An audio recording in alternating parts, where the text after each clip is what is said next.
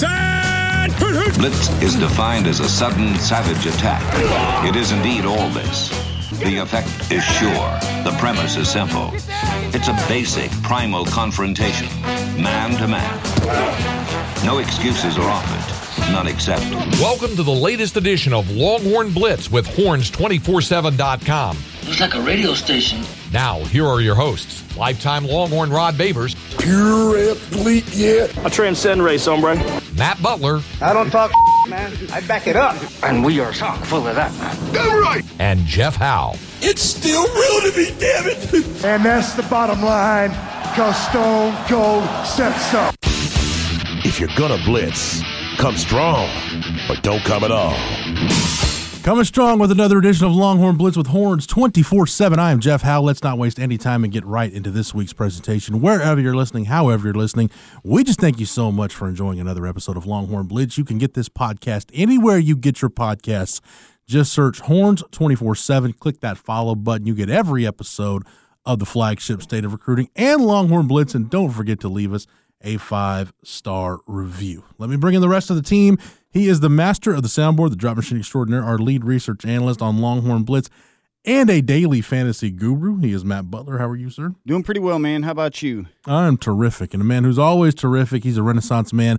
But for the purposes of this show, he is our lockdown corner here on Longhorn Blitz. Lifetime Longhorn, 2002 UT All American, 2002 semifinalist for the Jim Thorpe Award. Fourth round draft choice of the New York Giants back in 2003. Spent his NFL career with the Giants, Lions, Bears, Bucks, Broncos, and a year with the Hamilton Tiger Cats of the CFL. When he was done with football, he got himself back to Austin, Texas, in the 40 acres, where he earned his degree.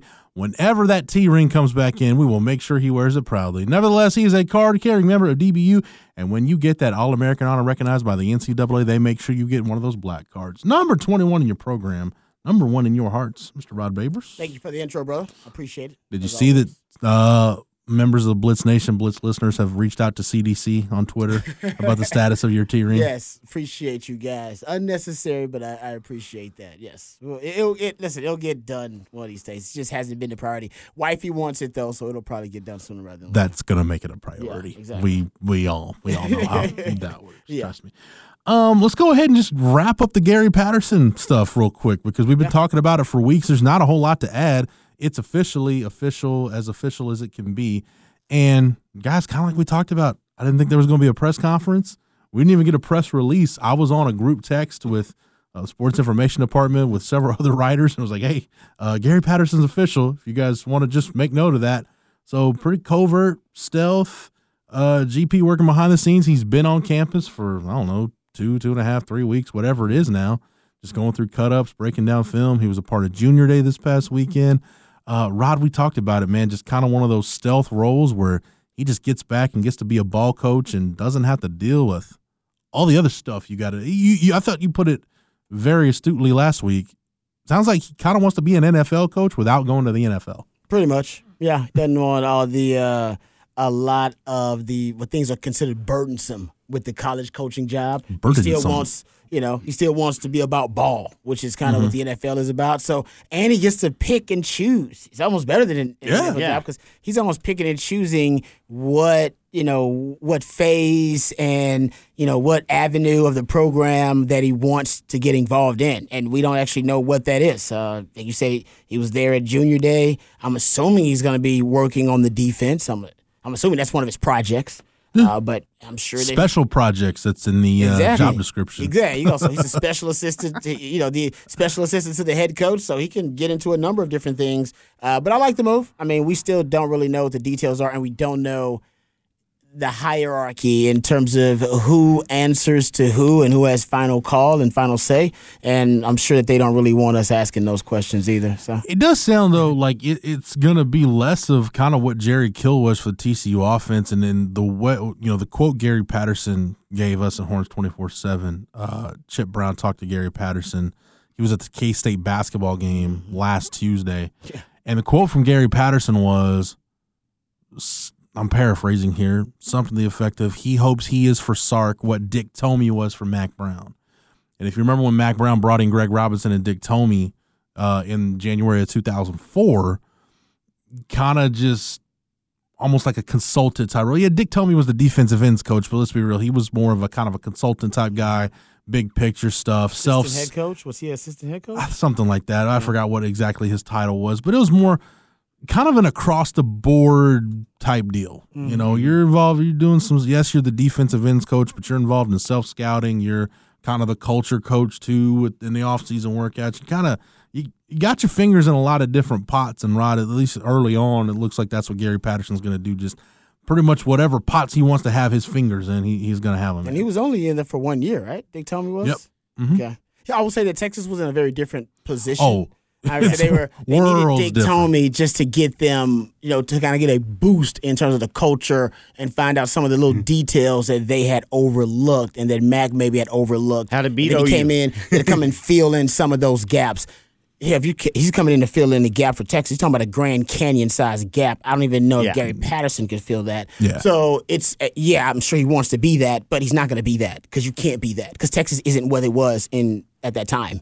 So you you're, can't you're trying to get two totally different places. yeah, yeah. I mean, so you're in a different Texas in a different place right now than they were. Mm-hmm. You may be where Dick Tomey was at his career, and that's great. But Texas isn't there. Texas needs a lot. They're gonna need a lot more maybe than Dick Tomey offered Texas back then because they're not even close to the promised land like they were then. They were one step away at the time Dick Mm-hmm. Right. Tomey came. Now Texas is 13, 14, 15 Yeah. steps away. Oh, we can all agree Yeah. with that. Yeah. I think it's more of just being the sounding board and a guy that can give Steve Sarkisian. We talked about this a little bit last week. We talked about this the last couple weeks. A guy that can just give Steve Sarkisian honest feedback. yeah. like, no, you're you're doing this right. This over here, this sucks. This needs to change. This you're kind of on the right track, but maybe do this a little bit different. Just be that that kind of guy. And the feeling I always got from, like, say, Tomey was more of him being sort of that guy, just like to fix, say, the on field stuff. This Patterson hire just sort of seems like more as an entire, you know, school across the board, just being able to fix everything that's involved with Texas football right now. And not to say it's the one person fix, but a guy that's ran the whole program at a Yes. school, state school, and be able to understand evaluation, development, talent, and have a little bit. It's like Yeah. uh, the ma- master jack of all, but master of none, and just being able to give good consultant type, you know, information to somebody that maybe now for the first time going from being a OC, not the first time, but to a head coach, where you maybe had diminishing certain aspects that you didn't necessarily have to focus on before. When you're just an OC, you're just an OC. When you run an entire program, that's a lot more responsibility. So a guy, an old head like Gary Patterson, that's familiar, that can then also, eh, like we always talk about going and rabbit holing. Well, he shows up and he's like, wait, wait, well, this side, this seems like it needs a little bit of attention. I can go deep into this and make sure and see what's going on here and be able to allocate the time because the allocation of time, you hell, who knows? Sark may have showed showed up and been like, I can do this, and then showed up and be like, geez, there are a lot of things I need to have some deep dives into, and I don't have the time to because now I'm the head coach. I have a lot of things to do. Well, that's kind of my thing, though. See, Texas needs like long form, Yes. deep dive, Yes. rabbit holing project overhaul Need in some places, analysts. right? Especially on defensive side of the ball. If he's just going to, if he's jack of all trades, master of none type of approach, where oh, I'll get a little bit of help here and a little bit of help there, that's not going to do Texas any good. No. Texas needs you to go deep, deep, deep down the rabbit hole on defense and try to figure out answers, right? We need creative solutions to complex problems. You're not going to get that by going superficially. Uh, you know what I recognized when I was watching a little bit of film? Like, I can't go to my Twitter account. I can show you half of those. Yeah. we need we need you to go deeper behind the scenes. So it can't be where he's he's got eight different things he's working on at once. I don't think that's the wise way. I think the wise way is give him one project, give him one problem to solve, and see if he solves it. See if he gives you more solutions to it than you have figured out. See if he's got more creative solutions to the problem than you and your staff have come up with. Because if you just ask him to go, you know, have a little bit of an influence on 13, 15 different things, I, I don't know. That's the way I would use him. Well, and I I would didn't use mean him it to that figure way. out what's your biggest issue right now. What is holding you back right now from from being a program that compete for the Big Ooh. 12? What is it? Ooh. Then put him on it and tell him to solve it. What Whether you- it's your defense right now that dragged you down, you were a top 20 offense, but your defense was bottom 20. All right, so that drags you down because your special teams actually is one of the best in the country. So is that it? Is it about talent development, which you've all talked about for years? Is the biggest issue because you got talent acquisition going on, right? You got that. So is it talent development? Is it a culture problem here? Is there toxicity with the culture? Does it need to fig- figure that out? Is it is it the DBs because you're not being able to coordinate your coverages with your pressure packages? You need to figure out exactly what it is. You need to get detail oriented and quit just saying, ah, we'll bring him in, we'll fix it all. What what the hell? Fix it all? Fix it. You know how many issues exist? You know how many pages of issues I get here? Yeah. Give him a problem to solve. Good coaches are problem solvers. They figure out what the problem is and they come up with a solution. That's what you need to have them doing. I think if you have them piecemealing all over the place, I'm telling you, yeah, because that's what Dick Tomey did. This ain't program ain't close to what it was when Dick Right. Tomey was here. Right. And a different approach. you said all the things that I didn't do a very good job of saying because that's exactly what I meant whenever I prefer, used the phrase, you know, just a jack of all, master of none, only because he, get Patterson, understands the totality of being a head coach and running a whole situation at a big time school. And then when he has the ability to go into those deep dives that you're talking about and all those things, I really think that maybe that's what the you know I'm saying I was saying, meant to say what you said. That's the curious part for me, Rod. And and that's maybe that's something that Sark, I don't know, maybe he needs Gary Patterson to help him figure it out. Or somebody to help him figure it out, or maybe he's got to figure it out. I don't know. Well, the the answer to that's going to be the product we see on the field in the fall. Yeah. But if Sark is to sit back, and this is when he's had time to do it, right? This de- the dead period in recruiting. You're not out on the road. There's no bowl game. Season's over. It's just you and your thoughts get inside. Let's get inside Steve Sarkisian and said, if you're power ranking the problems with this program, Exactly. what is number one? Yeah, no, I'm with you. Because I don't know. Because I've got three or four different things that I could put number one, and I you can make a very compelling Sark, case for them. Sark is probably uh, just I'm psychoanalyzing Sark based on the moves he's made and based on just uh, watching him and listening to him during the season. He thinks lines of scrimmage are the biggest problems here at 40 acres. yeah, He thinks lines of scrimmage on both sides of the ball are the biggest issues, and the lack of girth and the lack of uh, pass rushing presence on the defensive side, someone to affect the quarterback, and the lack of high level offensive linemen on the offense side. He believes that's holding back basically both phases, both offense and defense. is holding them back. And he thinks that if he can infuse a ton of talent there, that it will have a, a positive domino effect and it will improve every element of the offense and the defense. And he might be right about that. But that takes a little bit of time. And my thing is, what do you? And yet you could do that. What do you do in the meantime? And by the way, ain't no guarantee that if you're getting in those big time recruits on offensive line, defensive line, that they're gonna turn into the monsters and the war daddies, because that takes talent development, which has been an issue on the 40 acres. So, are you you got a plan for the short term and the long term? Because that's what you're gonna need. Yeah. That's that's really interesting because I felt like the last two coaches and even late Mack was kind of more way too short term focused and not mm-hmm. thinking about oh, playing the long game. And I think Tom Herman kind of fell into that a little bit. And that's where the I- whole I- happened at Texas. I think Charlie was the exact opposite. I think Charlie was playing the long game and neglected the short term Yep. to the point that by the time you got ready to play the long game, you, you needed to win now because there was no long game to be played if you didn't win now. He was operating like he had a lot of time. That's why it, it's a really critical offseason for Sark from that standpoint. Because I'm with you, Rod. I, I see what they're doing with the. And, and you're we're probably right. You're probably right. I think if you look at the problems and uh, just in terms of us trying to again, as you said, psychoanalyze Sark of Erica, what would he think is the biggest problem? Because if you start with lines of scrimmage, you start with your ability to run the football, your ability to stop the run, which can help your pass rush, which can help your coverages, which can help you facilitate other things on offense, which then ties back into player development. Because if you're going to play the long game with some of these high school offensive linemen that you've recruited and these young defensive linemen that you've got, you got to develop those guys. So then we get back into the player development discussion. So it probably we all, we talk about player development in terms of there's a lot of tentacles that branch out. Man, that uh, that line of scrimmage conversation, that's like that family tree. That's got a lot of things that branch off from it. But it, the, the the roots of it, the trunk, the core of it, I, you're probably right. If we could point, pinpoint one thing that I think Sark would say, this has got to get fixed before we can go anywhere. Yeah. It- it's probably the lines of scrimmage. Yeah, I, I think that's where he'd start. And I think second, he, I don't know where he'd go second. He'd probably go to, hell, I, honestly, my personally, I, I would go to to PK and like I said, coordinating his coverages with his pressure packages and his fronts. But he would uh, he was, Sark could probably go culture, honestly. I, I think for the PK thing, I think it's something I said towards the end of the year and something I've, I felt like Sark needed to do with PK. If he's your guy and Sark's clearly going to ride with him, go to him and say, "Well, "What do you need? What do you need from me to help you make this thing work? What what, what do we need to do? Do we need to fire Terry Joseph? Do we need to get a new DB's coach in here? Do I need to bring in Gary Patterson to help you pair your fronts with your coverages better? What what what do you need? What what can we help you do to make this thing work? I think that's probably number two is just figuring out from Pete Kwiatkowski and getting honest feedback from where are the issues on defense? What is your biggest issue on defense? And how do we go about fixing it? Yeah. I mean, that's that. You could put Gary Patterson on it. Obviously, he's got a ton of experience with it, and he's a yeah, one of the revolutionary minds when it comes to coming up with creative, exotic schemes, coverages, and pressure packages. I I think that you should either either put him put Gary Patterson on that, or you need to spend more time in that defensive room. It is just that simple, Sark. You need to go in there and you need to find out. You need to be troubleshooting his schemes.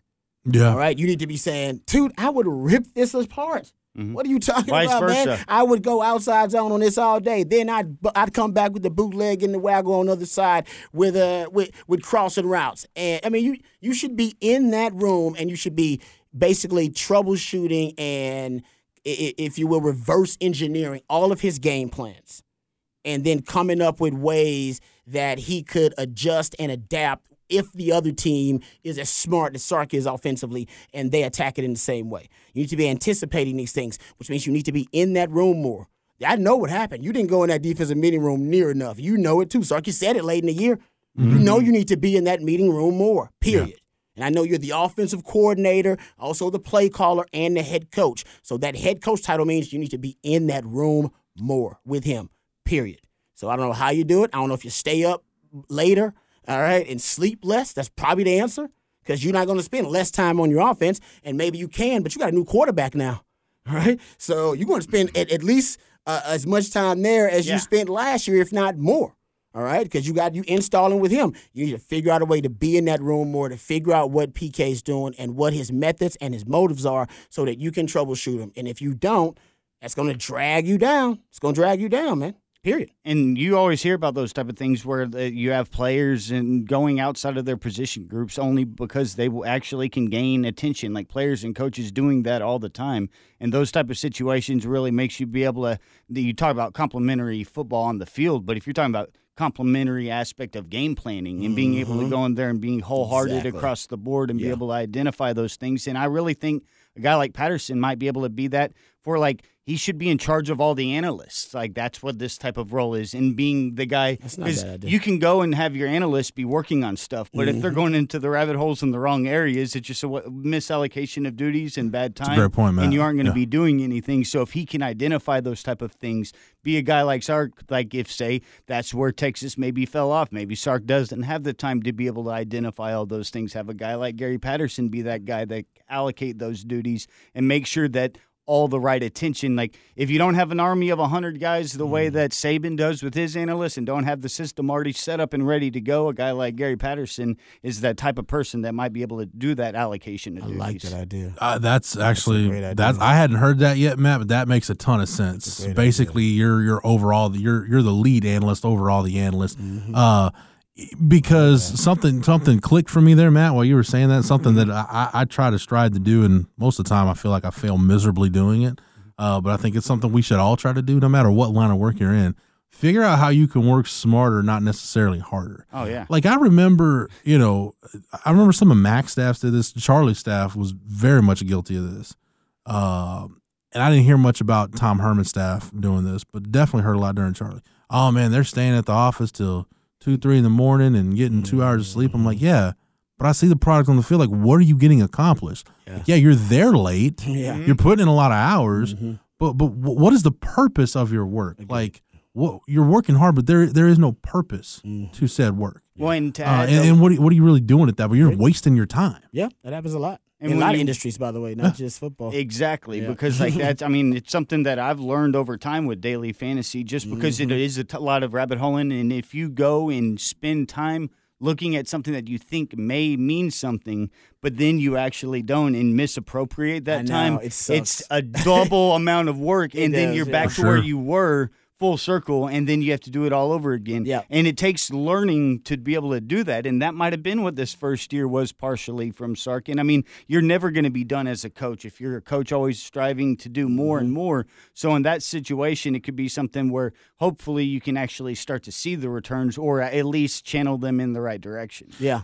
Yeah, I, th- I think if if Sark, I, I love your idea about having Gary Patterson over the analyst, because that way, it, whether you have him I trying to identify the problems within the program, or you have identified the problems already, and you just have him actually coming up with methods to uh, uh, come up with solutions or whatever it may be.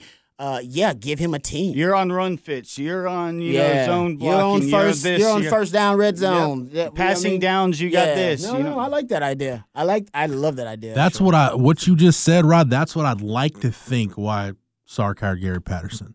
That he has identified the problems, and there are certain mm-hmm. things that he can handle, but he has realized. Like I, I heard John Harbaugh say this one time, and I wish more coaches. We all know coaching, especially at the highest levels of football, there's a lot of ego involved. Mhm. And I heard John Harbaugh say this, and I, I'm not saying John Harbaugh's got it figured out, but I mm-hmm. love the way he put it. He said, "I'm smart enough to know when I don't know mm-hmm. something, and who I need to hire to help me fix it." There you go. And I hope what I hope the Gary Patterson hire ultimately is is we've like that we kind of talked through it. We started one place and we got in here. Mm-hmm. I hope that's what this is. Is it Sark looking at the situation saying, "Here's the problems in the program.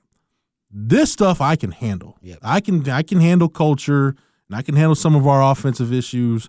But whether it's stuff on defense or whatever, or lines of scrimmage, whatever, this is stuff that he either feels like he's out of his depth, or I think Gary Patterson would would be perfect to help us figure this stuff out. He'd be out. better than me. Yeah. I could do it, but Yeah. my, as Matt mentioned, my time would wouldn't be wisely spent. Right. Probably mm-hmm. misallocated, and this guy would do a better job anyway. So why not I just Yeah. hire this guy to do a better job, and then I can still focus on that. Now, if he did that, that that's it's a brilliant move.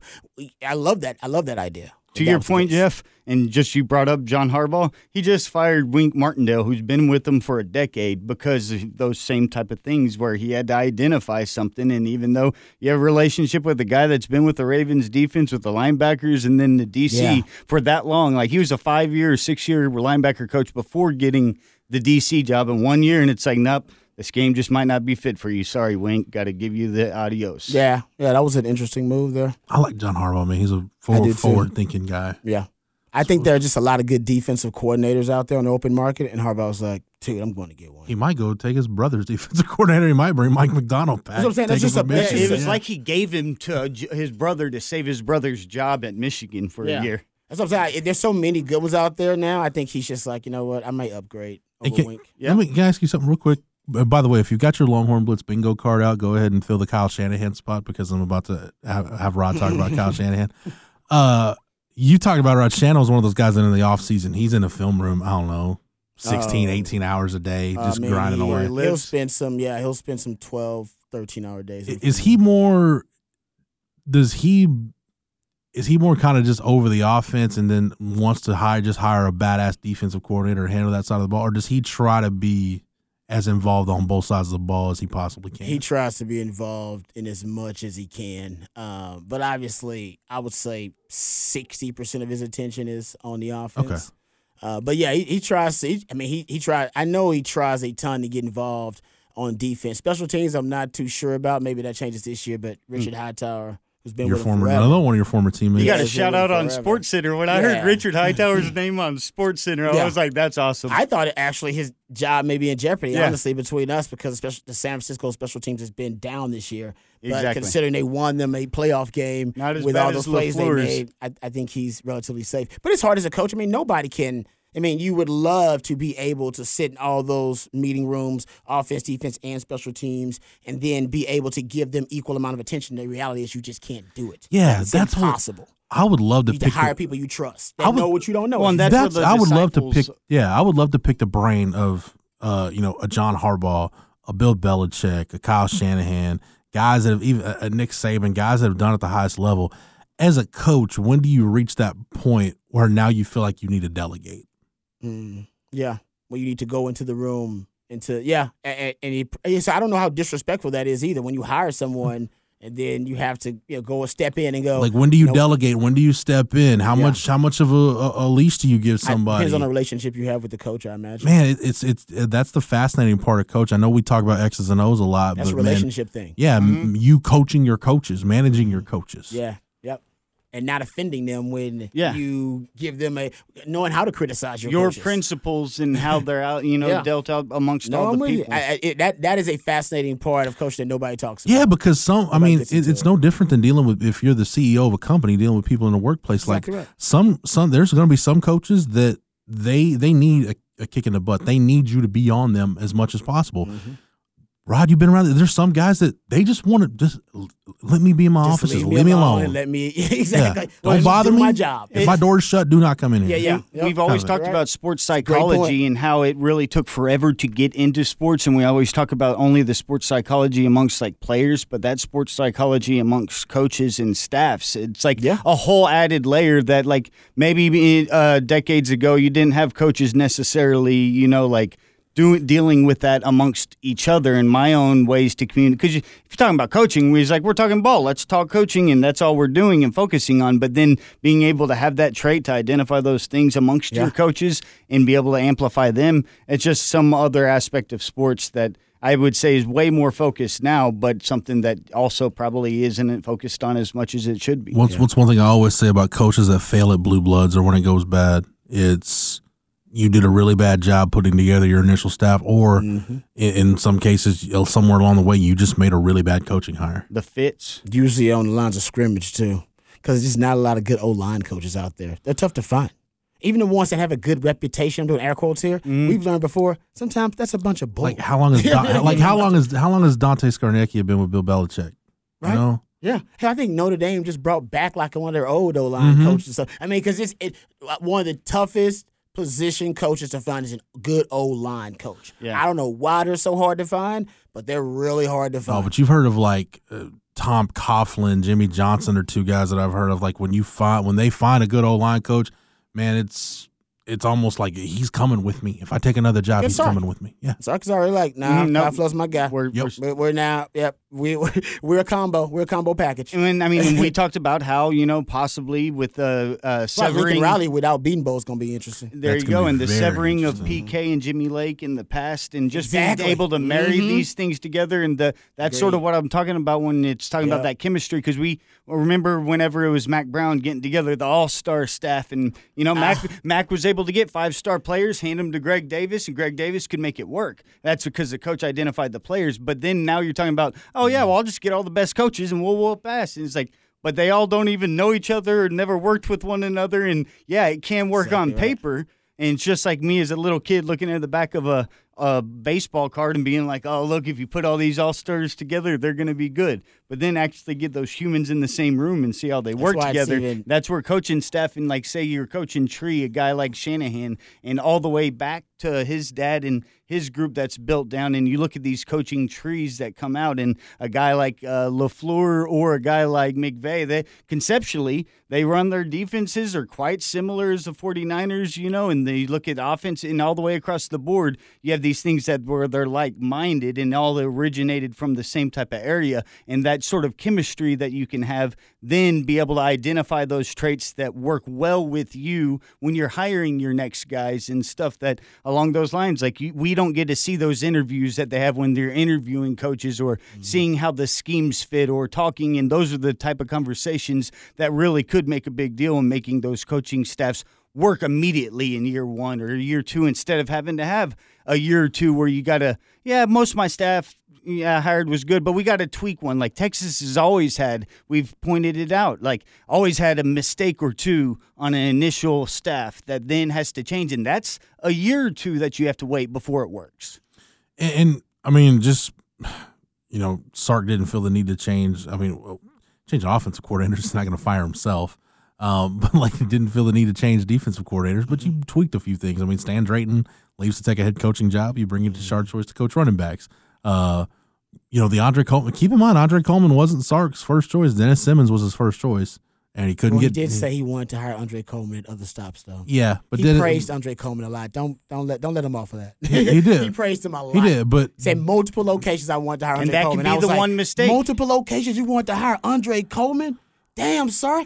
You couldn't do better Yeah. than Andre Coleman. Or you're stops? being SNS and it isn't as transparent Or, as you uh, appear to uh, be. Uh, uh, no, because if we say that, then we got to pick and No, choose and I- say his I business agree. all the I'm time. That's what he pointing out- said. I'm gonna take the man. I just know- I just know And when he said that, I said, "Man, have you been watching Andre Coleman's wide receivers? Because I got the stats for you, and they don't get better. I just know I just know Andre Coleman wasn't his first choice. Dennis Simmons was his first choice.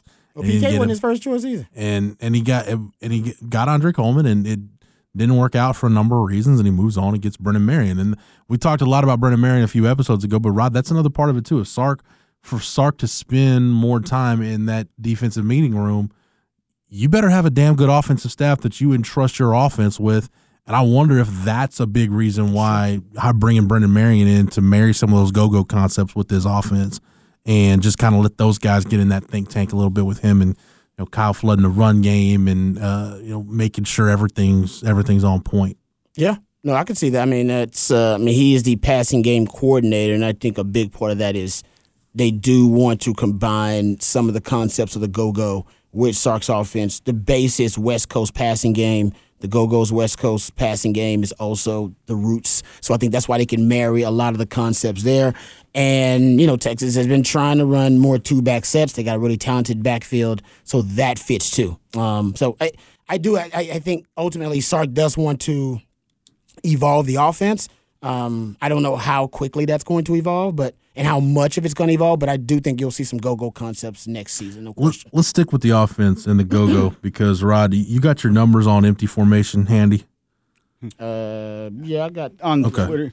It was insane, like 10.1 Yeah, I put it- and 10.0 the last two Um, years. because I want to bring that up uh, to, to close out this week's show because we kind of got on this on the flagship message board at Horns twenty four seven.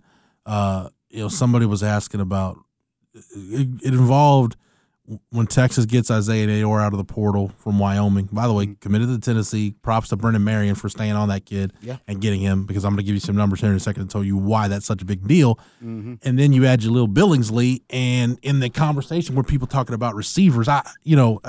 I got I- some numbers on them. I railed on this receiver group last year. Guys, all off season. I didn't believe in it. I, I, this goes back to we were talking about this in 2020. We're like, eh, everyone's talking about these baller, these receivers just going to ball out. I don't know. We said it on the show ad nauseum, and I there's some Texas fans, guys, that are like, well, Jordan Whittington, if he's healthy, like, yeah, he hadn't been healthy.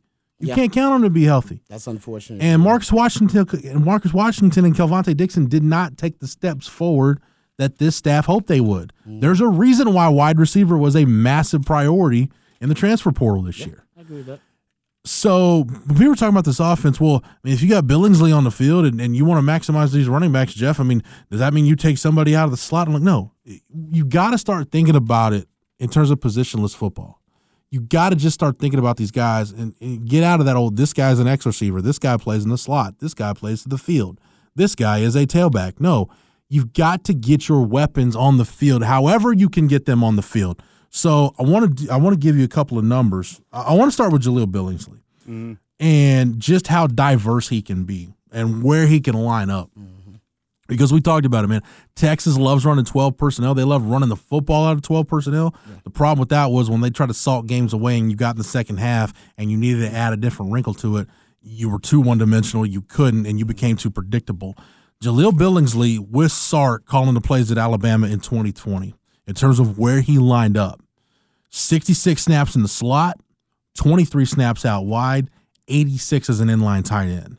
You go to 2021, 101 snaps in the slot, 51 out wide, 166 as an inline tight end. So Billingsley is clearly diverse enough to where you don't just need to put him with his hand on the ground and just have him try to fire off and set the edge and move people off the ball. He can do a ton of different things for you. He is, you know, people are like, oh, was he a flex tight end? Is can he play out wide? And my response would be yes. He can. He can do a little bit of everything. He returned for you for Bama. and he needs to do he needs to do a little bit he needs to do a little bit of everything for you to to really diversify that tight end position with Agree as with as much as Sark wants to play with the tight end Matt, do you have anything to add on Billingsley, or, or were your numbers just on Neyor? No, I have uh, both of them. In Billingsley, he did uh, return kicks, and I believe he had more That's returns crazy. as a, uh, under Banks than he did last year with Saban. So that's something that shows his skill set. That what he can do, and that's when they had DeVonta Smith back there with him too. But if you look at uh, Billings, we talked about the A dots of Texas's tight ends recently. Last year, Brewer was four point eight, Wiley was three point three, Davis was actually negative 0.3 on his couple ones that he had. Well, look at Billingsley. Last year, uh, he only had 0.87 yards per route run, but he also had a decent A dot. If you look back to Sark's year, 9.7 was his average depth of target, and he had 1.78 yards per route run. So he more than doubled what he did on a per route basis, which is insanely impressive. But just showing the dynamic, because we talked about the lacking uh, depth of target and no type of threat that the tight ends posed, and you go from having guys that are averaging about four yards to a guy in his career that's averaged over 10 yards. And then if you look at with Sark in 2020, when he's behind the line of scrimmage in zero to nine yards, his average only had seven of his targets, uh, QB or NFL rating of about 100 when throwing to him. When you're talking about 10 plus yards and 20 plus yards downfield, 10 to 20 yards, 10 targets, nine receptions, 195 yards, and a touchdown. All nine, nine receptions went for first downs, and he was three for four on a contested catch aspect. And his NFL rating on those passes were 152.1, 20 plus yards downfield. He had two touchdowns. It was uh, two first downs, which come with it in a perfect NFL rating. So if you look at that overall, it was like this is a guy that was basically only used 10 to 20 yards downfield in Sark's offense. And he didn't have nearly as good of returns the one year without Sark. So, what caused the tipping point? I know him and Saban maybe fell out of favor. Also, along those lines, it was obvious it looked like maybe him and Sark's relationship the year before was really what made it work well. Um, the other thing about Billingsley too that stood out to me, Matt, you look at his uh, yards after the catch per reception. Yep. He was a four point four last year for Alabama, but back in twenty, six point eight yards after the catch per reception. It makes sense. Sark's break to daylight philosophy. Yeah. Yep, and he ended up having 66 yards after the catch on those ones, 10 plus yards downfield. And you brought up the aspect of, uh, you know, lining up at different positions, not just an X. And I don't know if y'all listened to Ja'Marr Chase this week when talking uh, before their win over the Titans, and people were asking him, well, you know, you hit that big lull, like you really didn't do much until like the last half of the season, and then you exploded. And Chase said, literally, quote, he was like, well, the issue was I was playing at the X only. He's like, I plateaued, and then they started moving him around in the os- offense, and we just talked about that, which we, uh, the predictable aspect of the Herman offense. And once you put these guys in these situations, you could see a scenario where they do plateau, and that was sort of the tipping point Chase said of his. So when you brought that up, I just had to point that out. I will say this too: if you look at, you know, there a lot of there's been a lot of talk about how is Billingsley as a blocker, how is he as a blocker, and I his grades, his PFF grades are not great. Um, but I just looked at it in terms of run blocking snaps in 2021. He and Jared Wiley were about the same. Uh, Wiley had 158 run blocking snaps. Uh, Billingsley had 160. Wiley's grade was 58, which still isn't great. Uh, Billingsley 38 9. I think he was the worst run blocker in that Alabama offense. Uh, 44.8. Sounds like a kick returner. Four, 44, They're not bringing him there to block. four- 44.8 uh, on zone schemes, 37.6 on gap schemes. Jared Wiley this year, though, uh, 74.4 on zone schemes, 51 1 on Oh, gap schemes. good as a zone blocker. blocker. Uh, Wiley actually wasn't wasn't terrible. All right, let's get to Isaiah Neyor because I think this is a this is an element that Texas did not have. You know, Xavier Worthy, yes, he is a vertical threat, but he does so much more for you mm-hmm. on offense. Yeah. And the thing I like about Isaiah Neyor, Matt, when you look at his targets per reception, so he had 44 catches on 82 targets. Mm-hmm. And You're saying, wow, that's a really low percentage. Well, what I'm about to, the couple numbers I'm about to give mm-hmm. you make that make sense. This guy is a vertical threat, mm. period, point blank, end of story. Uh, on those 82 targets, he only had three drops. We talk about sometimes with big time receivers, guys that are high target guys, you can get high drop numbers. Yeah. He's got a pretty low drop percentage in terms of drops per target. His average depth of target, that A dot number we talk about, 17.7. That would have led the Big 12. Marvin Mims was number one in the Big 12 at 17.6. Wow. Uh, yards per route run, Neyor was at 2.87. He would have been, again, best in the Big 12. Marvin Mims led the Big 12 in that category at 2.62. Xavier Worthy was at 2.61. So Isaiah Neyor, 6'3, can go make contested catches, but he is a guy that is he is on the field to take the top off of a defense and give you that kind of vertical threat that you did not have last year. And to your point on that, Jeff, looking at the numbers, because I pulled, wrote down the exact same ones, and then when Rod came in, I asked him if he had seen some of these, so I had to just blurt them out when he walked in the door. But another guy that's six foot three, in, by the name of Gabe Davis, y'all saw him for the Bills, mm-hmm. just totally go off. You look at his 2019 numbers again at UCF, it was instead of Neyor's 2.87 per route run, he was 2.90. Neyor 17.7 ADOT, you had 16.5 for Gabe Davis that year. Also caught 12 touchdown passes. He ended up w- finishing his career around those same numbers. And if you need a quick skill set, size comparison, how they're used, like the last guy in college football to put up similar type numbers in the same type of body was a guy that just scored four TDs and went for 201 yards against the Chiefs. You, are going to take a lot of pressure off of Xavier Worthy. Mm-hmm. He had Xavier Worthy had 103 targets last season. Yeah. In the Pro Football Focus era, so PFF started tracking college statistics in 2014.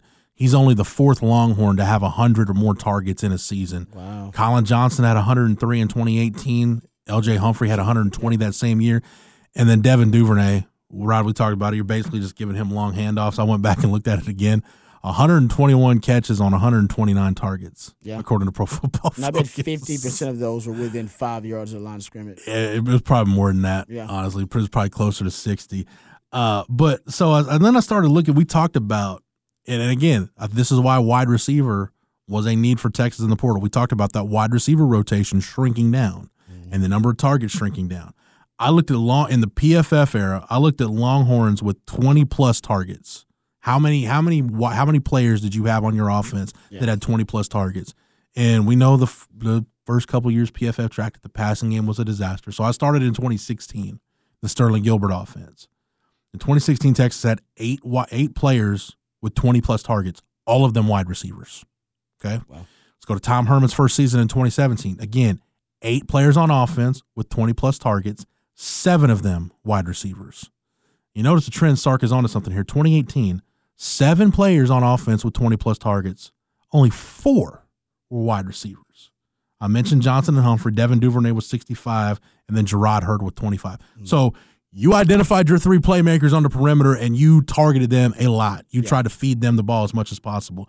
2019, seven with uh, 20 or more targets, five of them wide receivers. And then we talked about the 2020 offense, seven Longhorns with 20 plus targets, six of them were wide receivers. Now let's go to Sark's first year in a 12 game season. The number drops to six Longhorns with 20 plus targets, mm-hmm. and only four of them were wide receivers. You had Worthy with 103, yep. Joshua Moore. This talk about this discrepancy. Second was Joshua Moore with 45. Mm-hmm. Jordan Whittington with 36, and he missed what three or four games. Yeah. And then Marcus Washington with 30. The next closest was Kelvontay Dixon with 15. So, like we talked about, if you're in this wide receiver ro- if you're in this wide receiver rotation for Sark, you're going to be playing a lot. Yeah. And the ball's going to come your way. And your best players are going to get funneled usage via Bijan and Worthy because right there it looked sounds like when you had Worthy almost out target those other three receivers combined. And that's why adding a guy like Neyor, if you can really go and get your whole all your touches on your team to be allocated 80% of them through three guys, that's a pretty easy way to guarantee your production on a per play basis go up. And Neyor, the last stat that I saw that was amazing was that I think you said it, the contested catch rate, 60%, 15 of 25. Like Gabe Davis was just 11 of 30 at UCF. So you're talking about a guy that goes up against his players and be able to win. All right, Rod, you ready for your your present your empty numbers? Uh, I think a lot of people that follow you on Twitter have seen these, but we're talking about positionless football, right? We know Isaiah Neyor is going to play on the outside, but you can move Xavier Worthy around, do a lot of different things with him. We just talked about it with Billingsley. Bijan Robinson, everybody included, might have the best hands on the team. Talk about the go-go offense, the two tailback stuff, getting your tailbacks involved, making use of that running back room. One way you can do that is you go empty formation. And we talk go back to Tom Herman's first year. We talked about Texas making that transition from 17 to 18. We're like, your your your how much you threaten a defense in empty changes a lot when you know you go from having Kendall Moore and Kyle Porter as two of your guys out spread out wide in an empty formation. They don't really threaten anybody. And we start talking about now you had, you know, at the time of Cade Brewer and you bring in, uh, you know, you make better use of Devin Duvernay and Trey Watson was a guy that we felt could help. Basically, the more weapons you have on the field, empty formation is a great way to stop worrying about who's the X, who's the slot, whatever. Just get these guys out in a pass route and let them go, let them go do damage. And Rod, uh, before you give, I'll say this: when we talk about how do you help an offensive line that's still very much in a state of flux and trying to find itself, design some stuff with the quarterback and get the ball out of his hands quicker. And empty's a great way to do that. I started being obsessed with empty, honestly, because of Joe Brady. So studying LSU, mm. I started studying more empty and tracking empty for Texas. That's when I started really looking at it and how much it stressed the defense because Joe Brady loved it, because Joe Burrow loves it. Cincinnati mm-hmm. actually uses empty second most in the NFL right now behind the Rams who use the most in the NFL. It's becoming more and more popular. Probably around 8% of colleges use empty. It's like 8%. Uh, that's their empty rate. Texas is below that. So Texas needs to get to Carly 8 to 10%. The NFL is actually way ahead of college when it comes to empty rate. They're using it around 15% of the time. It's really popular there. Makes sense though, because now you have the quarterback renaissance, more dual threat quarterbacks, and you just have better quarterback play at the NFL level. And you have to have effective quarterback play to be able to operate empty because you're going to have quick decision making, quick processing. Actually, sack rates go down. That was also mm-hmm. by Joe Brady. That's why he started using it. People say, oh man, you got nobody to protect the passer. Actually, actually all the studies have been proven, and even the studies that I've done with Texas out of empty formation, your sack percentage, your sack rate actually drops out of empty formation. Mm-hmm. And Texas this year averaged 10.2 yards per pass out of empty, almost nearly nine yards per play. And what I love most about the empty formation is the explosive mm. play rate. You look at plays, passes of 15 yards or more, and rushes of at least 12 yards. Texas has a 23% explosive play rate out of empty formation this year. Problem is, they don't use it enough. Not saying they need to use it 20% of the time, but you should probably use it closer to 10% of the time. Texas should be in NFL numbers when it comes to empty formation. Right now, they're lower than the college average yeah. of empty rate that's something Sark needs to address. Numbers are pretty obvious. I've been hell putting the numbers out there for two years about yeah, and because the 2020 numbers are just the same, so it's not a small sample size. No, you situation. got two different regimes, two different yes. offenses, different quarterbacks. It's not that. The reason that the NFL now has adopted empty as one of its favorite concepts is because it's effective. Mm-hmm. Period. It's really effective. Your explosive play rate just goes through the roof, and you and spread I, out the defense, and you stress the defense more yeah. than anything. More than spreading them out, you're spreading them out anyway with spread formation. You stress the defense and you force them to forsake disguise because they have to get to alignment and assignment because they can't afford for the ball to get out quickly and for something to happen. And now dual threat quarterbacks, you still have the threat of the run. That's why the Bills love empty too, and they're using it more. You're starting to see hell. You, you actually Lamar Jackson and, and Baltimore was using it a ton too because with Lamar Jackson in the backfield empty, does anything more stressful than that for a defense? So it's been fascinating. It's probably one of my one of my new obsessions with football because I think it may be the most explosive concept in formation right now in football. It's like going. I don't think anything's more explosive right now. It's like going five out in basketball and pulling centers yeah. out. You're pulling the pass rush out. If you have five guys out there, that means there's fewer that are in to be able to pa- rush the passer. So just mathematically, it helps you be able to be more set up to yeah. be advantageous in all scenarios. Agreed. My uh, my favorite two point conversion play is out of empty. The Dana Holgorsen West mm-hmm. Virginia play, the Tom Herman borrow, oh, yeah. where you're in the four by one formation. Mm-hmm. Yep. Tom I Brady love, in the Super Bowl last yep. year was doing the same thing. so many different options off of that. Yeah, no, I, it is. Depending on how you align the the four part of the four by one, uh, you can you know line up three and kind of do a a, a stack where the tailback is back or the, the wide receiver, whoever, and just throw the screen and now you got a convoy in front of him. You, whoever's the the, the solo receiver, he can run a fade, he can go a slant. It's all about feel and footwork and where that guy's leveraged you in terms of how yep. he's playing his coverage. I, I love I love that play. Great. on the goal line. I love that play for that a two point conversion. Play design. It's a lot. I mean, it, it, trust me, a lot of creative concepts are not coming out empty because teams are starting to use them more uh, with the four by one sets you're talking about too. So, like I said, I, my theory is that it's the most explosive play in football. I'm going to try to get some more evidence to back it up, but it's I haven't seen it be this popular ever. Now I see. I think I'm seeing it more now than I've ever seen it before. And with the backs you've got, Rod, and as much as Sark loves motions and shifts, hell, you can show empty to. S- it- it- You can go the other way around You can instead reload. of They instead of reloading. yeah, instead of like- shifting to empty. Yeah. Now you can start an empty, and now you show a two tailback look. Yeah, they call it mm-hmm. emptying, like emptying the clip, and then you reload. Yeah. So you see a team starting empty or go to empty, and then put the running back back in the back. So many mm-hmm. different things you can do with it, mm-hmm. man. I love empty formation. So Longhorn fans, that's basically what we're saying. Don't worry about who's going to be where.